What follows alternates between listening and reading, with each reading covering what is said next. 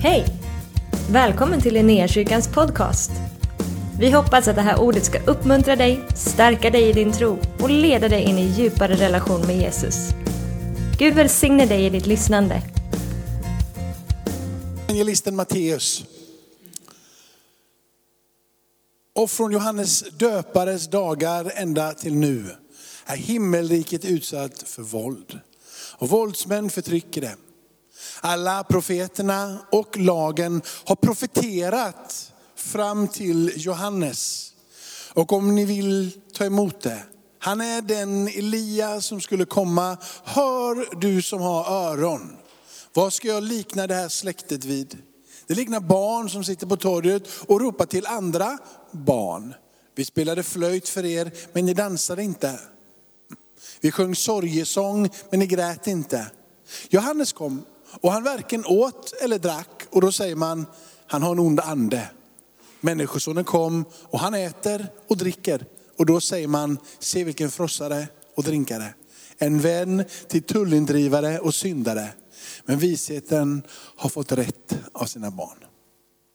Så lyder det heliga evangeliet. Lovad vare du Kristus. Varsågoda och sitt ner. Om ni kan. Det finns ju en del som inte kan sitta ner kanske. Myror i brallan heter det. Myror i brallan.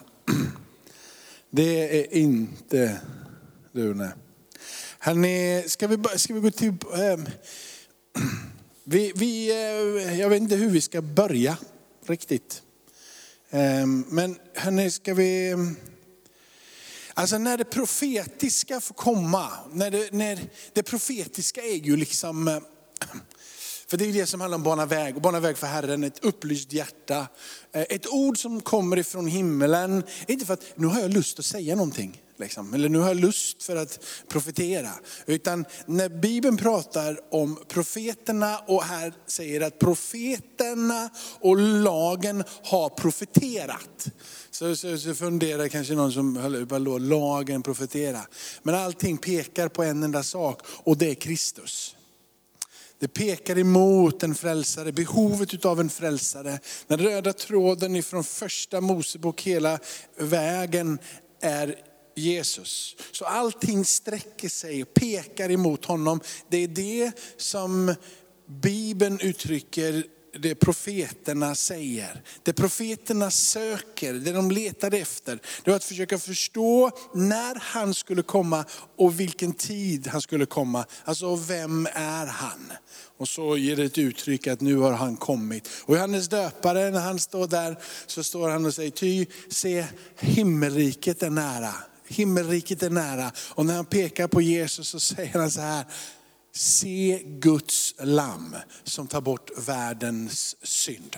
Och Malaki, många, många år tidigare profeterar om att samma smörjelse som var över Elia, samma profetkallelse som var över Elia, samma profetkallelse som faktiskt var över Malaki. Det vill säga att vänd om, vänd er till Gud. Gud kallar på dig, Gud ropar på dig, Gud manar dig att komma till honom. Den profetiska smörjelsen har alltid väckt Guds uppmärksamhet mot honom själv. Den är ett ord ifrån honom. Men bara den som hade öron att höra, hörde vad det var som verkligen sades. Så Malaki profeterar och Johannes döpare stiger in i världen och Jesus bekräftar att detta är en uppfyllelse. Han var den som Malaki talade om, han som skulle stiga in i världen med en smörjelse att väcka människorna så att morgonstjärnan som Petrus skriver ska väcka och gå upp i deras hjärtan insikten om Kristus Jesus som frälsare och som Herre. När vi läser evangelietexten så är det som om att Jesus eh, bråkar lite med dem, retas lite med dem. Men de har inte tagit emot Johannes. Och Johannes betedde sig på ett helt annorlunda sätt än Jesus. Men de tog inte emot honom, även om han sa att nu är det här, himmelriket är här, omvänd er, se Guds lam, han stiger in i världen. Profeten såg det som inte folket såg det väcktes på hans insida att tala ut orden över Jesus, att han var den som skulle komma. Johannes som levde på ett sätt, Jesus som levde på ett annat sätt läser vi här. Men det är som om att det dög ingenting till för Israels folk. Israels folk hade sökt och letat i skrifterna. De väntade på att denna Messias skulle stiga in i deras tid. Och att han skulle befria dem, upprätta ett helt nytt rike. Sätta igen Israel på världskartan och det skulle igen få vara frid och fröjd och lugn och ro för Israel. En stormakt igen. De såg inte det som Gud hade planerat. Det profetiska såg dock det som var på väg. Det profetiska försökte locka uppmärksamheten till Kristus. De som hade gåvan att se, de som hade smörjelsen fångade människors, eller försökte fånga människors uppmärksamhet och dra dem tillbaka till, till Gud, en bana väg. Det är lite som att Jesus säger så här, genom att använda att några barn sa till några andra barn. Det är lite den här, det var spela liksom eh, en liten härlig glädjemusik. Mm, de lekte, lekte var den läste några texter som försökte förklara det här. Och de liksom eh, lekte eh, bröllop liksom. Och de andra barnen sitter sura på andra sidan. Vi vill inte vara med, det är en tråkig lek. Liksom. Och sen så vi bestämmer sig bara om du inte vill leka det här, då låt oss leka begravning istället. Och så är det en sorg och så sitter de andra barnen och säger, vi vill inte vara med i den leken, den är tråkig. Och så andas texten ut att Israels folk har varit upproriska. De har gjort som de har velat. De har inte velat vara med på den lek som Gud har bjudit dem in till. Så talar Jesus, men den som hör, den som hör, den som hör vad jag säger, den som hör vad jag säger, på hans insida kan ett hopp tändas i mitt namn. Så adresserar Jesus, Johannes kom, men ni tog inte emot honom. Men jag är nu här, himmelriket är nära. Hela Bibeln bakåt är det profeterna och lagen som pekar mot den här Kristus. Så när nu Petrus skriver sitt brev, så vi, vi kan börja i vers 16. Där. De här profeterna och de här som hade talat och det som var nedskrivet i lagen, ända, så, så de, här, de här som då var profeter eller präster, de sökte ju skrifterna för att fundera och se vem, vilken tid skulle det här ske. Ja, det var inga utstuderade myter vi följde när vi förkunnade vår Herre Jesu Kristi makt och hans ankomst för er. Så de försökte liksom inte skapa en myt om Kristus utifrån skrifterna. Eh, I kapitel, I kapitel 1 i första Petrus brev så adresserar en, en, en, liksom en förståelse av andens verk för att förstå skrifterna. Att det måste liksom träffa våra hjärtan innan vi kan förstå ifrån höjden. Det är som att vi talar ut och förklarar, men om inte den heliga ande uppenbarar på insidan vad det är vi säger, så kan du inte förstå vad det är vi säger. Det är hans verk på våran insida. Och de försökte inte utstudera att komma med myter, utan de förkunnade Herren Jesus hans makt och hans ankomst för er. Utan de var ögonvittnen. Så Petrus sätter sig på den platsen utav att vi har sett det här hända. Vi försöker inte skapa myter, utan vad vi säger går i linje med det som profeterna har sagt. Det som lagen säger. Det är det som fanns där, som nu har kommit, är det som vi nu stadfäster genom att säga att vi såg hans makt. Vi upplevde hans härlighet. Och vi säger, vi var där, vi har sett det här. Han adresserar deras hjärtas övertygelse. Han eh, pratar vidare här om att ni har inte sett honom. Ni, i, kapitel, I kapitel 1, där, ni har inte sett honom, ni har inte, för, ni, har inte, ni har inte mött honom. Men någonting har tänts på er insida när ni nu tror att han är Messias. Det har väckts någonting på er insida. Håll fast vid det där. Det där är sant. Det har blivit förkunnat nu till er genom oss. Och den heliga ande har bekräftat det och lagt det hos er. Han fick äran och härligheten från Gud Fadern när rösten kom till honom från den majestätiska härligheten. Vid dopet, när Jesus döper sig, så läser vi från Matteus bland annat. Han är min son, min älskade. I honom har jag min glädje. Petrus och de står där helt enkelt och säger, hörni, det där som ni har upplevt i era hjärtan. Vi har stått på en fysisk plats med Jesus framför oss.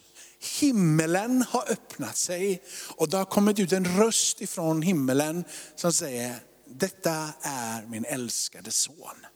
Och så viskar han till dem igen, det ni har upplevt på er insida är sant. Det ni har känt på er insida är sant. Vi är ögonvittnen till det. Tro oss, det vi säger finns, är verkligt. Fortsätt att leva på den platsen. Den rösten hörde vi själva ifrån himmelen när vi var med honom på det heliga berget.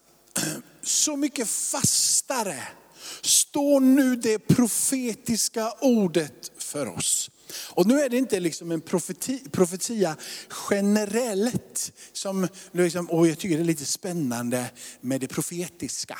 Han har kanske hört någon som tycker det är lite spännande med det profetiska. Det är ungefär som någon säger, tycker det är lite spännande med bilar. Utan nu pratar vi platsen där bilarna har tillverkats. Vi pratar liksom den som har ritat, var en ingenjör bakom det. Det är inte bara lite spännande med det profetiska. Det är livsavgörande för den levande Gudens församling. Vi är ett profetiskt folk, vi är nämligen på väg någonstans. Vi har en profetisk bok, Bibeln, som har hela vägen talat det som en dag skall komma. Vi har en profetisk bok, vi är ett profetiskt folk och vi kan få med den känslan utav andens svepning över våra liv och i våra sammanhang. Den profetiska nerven för att med den väcka oss att igen se vem Kristus är. Då blir inte det profetiska bara lite spännande utan då blir det helt avgörande. Det blir livsviktigt för det dynamiska livet mitt i församlingen. Vi är och vill vara ett folk som lyssnar in och hör vad det är Gud säger. Vi vill agera och röra oss på det som Gud säger. Vi vill stadfästa den eviga sanningen om vem han är genom de profetiska tilltalen och på så sätt deklarera med makt och med myndighet vem han är i våran tid. Okej, okay. men ni gör rätt. Och ni gör rätt i att hålla, hålla er till det som till ett ljus som lyser på en dyster plats eller en mörk plats. Är ni med på vad han har sagt i stort sett? Han har i stort sett sagt så här, att det som vi har förkunnat för er, det som nu har väckt era hjärtan, det som vi har hört ifrån himmelen, förkunnat för er, det är sant, men det ligger i liklinje, alltså i samma parameter som profeterna. Det är i samma, det är liksom, för, det, för det går i samma linje.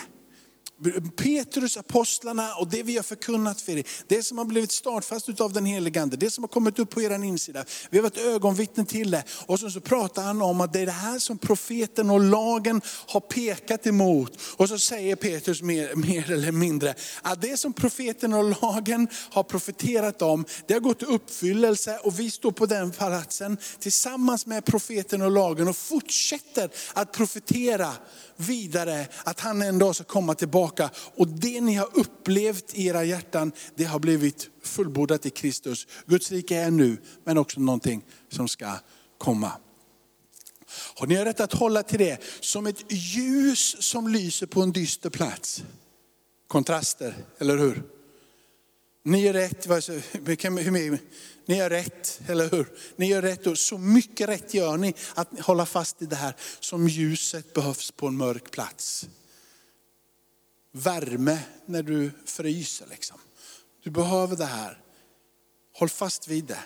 Så viktigt är det som ljus på en mörk plats. Håll fast vid det. Tills den dagen, dagen gryr då, och morgonstjärnan går upp i era hjärtan. Det här är ingen poesi. Morgonstjärnan är en profetisk bild eller namn, eller kalla vad du vill, av vem Jesus är. Håll fast vid det här som är sagt till det på er insida har gått upp i fullständig klarhet om vem Kristus är. Nöj er inte med att bara förstå att han är din frälsare. Gå vidare om du har hört att han vill vara din Herre och Mästare.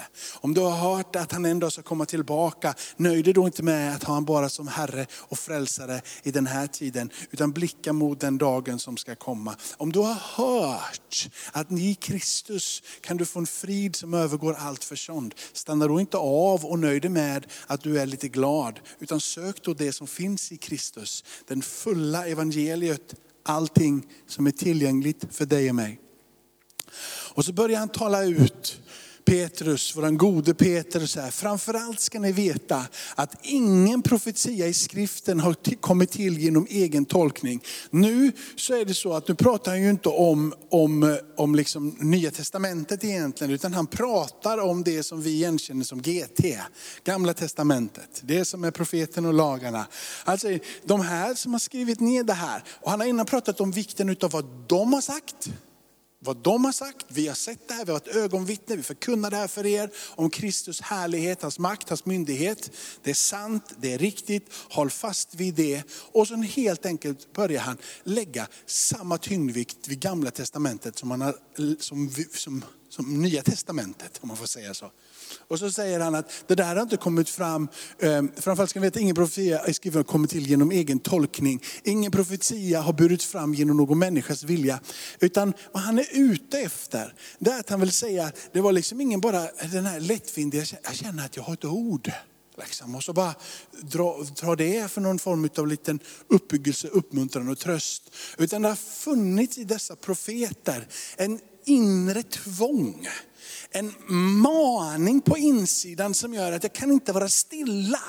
En övertygelse om att i tid och otid, i krig och i fred, i blåsväder och i ingen storm, tala ut det som Gud manar en att säga. Det är inte en känsla, jag vet inte om jag ska dela det här eller inte dela det här. Utan det finns en klarhet på insidan. Att Kristus måste bli förkunnad. Profeterna måste tala ut det som Gud säger. De har blivit manade på sin insida. Och när han talar om det här att med tolkningen här, det är som om att han säger ungefär så här. Kommer ni ihåg vad Jesus sa? När Jesus sa att lyssna ni som har öron att höra med. Va? Det är som att han säger att du måste förstå det här med andens viskning. Du kan inte ta det här till dig och bara säga, nu ska jag fatta det här. För då sitter Marie Antonsson där borta och säger, nu ska jag försöka tolka det här. Och så sitter Lovisa i det hörnet och försöker tolka det här. Och så sitter Sissi där borta och ska tolka det här. Och till slut så har vi en, två, tre tolkningar och så är vi kanske några till här och så blir det helt plötsligt jättemånga olika tolkningar. Och det blir bara ett enda stort virrvarr och ingen fattar någonting. Utan vad han säger är att det här är inte till för dig och mig att tolka fritt så som vi vill. Utan han lutar sig tillbaka på den in inre viskningen ifrån den helige ande. Han som vill förklara skriften för dig. Han som har kommit ifrån höjden för att ge dig och mig hela sanningen. Det som han gav i inledningen på sitt första brev när han talade ut om att profeterna har talat ut det här. Det har förkunnats för er genom eh, om Jesus Kristi död och uppståndelse. Och den heliga ande har undervisat er på insidan. Han vill tala om för dig och mig att om du ska förstå skriften så behöver du andens ledning, andens hjälp. Du behöver Gud själv för att förstå vem Gud är. Eller? Någon viskar lite amen, men jag kanske pratar, säger så mycket så du hinner inte ens säga amen, halleluja, pris ske Gud. Och nu kommer himmelen över oss, jag kan inte sitta stilla längre. Okej. Okej. Eh, ingen profetia brutit fram någon människa, utan ledd av den helige Ande har människor talat vad de har fått ifrån Gud. Amen. Gick vi igenom de verserna? Det var ju fint. Nu ska jag läsa ifrån första Petrus, sen ska jag inte predika mer för er idag. Jag har hållit på en kvart eller någonting. Tycker, det var, tycker vi är ute ganska bra. Hörrni, gå till första Petrus brev så ska jag läsa tillsammans. Ifrån, jag vill läsa från ifrån vers, vers 8 ner till vers 12. Honom älskar ni utan att ha sett honom. Och fastän ni ännu inte ser honom så tror ni på honom. Det är ju så puckat. Om inte den heliga ande har gett det på insidan. Om inte det är en övertygelse på insidan. Om det inte är att Rudi och några andra har suttit och tolkat ihop någonting om att det är möjligt. Men om det är så att det finns en viskning på insidan som är större än ditt huvuds förståelse, så jublar du dig salig på insidan. Obeskrivlig himmelsk glädje. Då ni nu är på väg att vinna målet för er tro, era själars frälsning. Är ni med på riktningen som hela tiden är när den profetiska smörjelsen får träffa? När det är liksom ett inre tvång som driver en att skriva, att säga någonting om Kristus. Det pekar hela tiden vidare. Han säger inte att fortsätt stå kvar på samma plats eller helst gå bakåt. Utan han ger hela tiden en riktning vidare in i. Det är som att vi hela tiden är ett folk i rörelse. Vi ska liksom inte stanna av och bygga oss en plats. Utan vi ska ständigt vara ett pilgrimsfolk. För vår hemdestination är himmelen. Att komma vidare tillsammans med honom. Det var den här frälsningen som profeterna sökte och forskade efter. Det som profeterade om den nåd som ni skulle få. Är ni med på vad jag har sagt? Det här med det profetiska är bara inte lite spännande. Liksom, som, vi behöver nog lite mer av det profetiska. Det är livsavgörande. De har profeterat om Guds väldiga nåd. Hans mångfaldiga nåd som träffar våra liv. Den profetiska förlöser din inre längtan efter att fånga allting som finns tillsammans med Gud. De undersökte vem eller vilken tid Kristi ande i den visade på. När han förutsade Kristi lidande, den härlighet som skulle komma. Och det blev uppenbarat för dem att det inte var sig själva utan er de tjänade med sitt budskap. Och detta har nu förkunnats för er genom dem som i den helige ande sänd ifrån himmelen predikade evangeliet för er. De, detta har nu förkunnats för er genom den heliga ande. Kan inte bli mer tydligt? Vi behöver den heliga ande för att förstå Gud. Och utan den heliga ande så har vi inte förstått och kan inte förstå vem Gud är och vad Gud vill. Och om du tycker att det är spännande med änglar,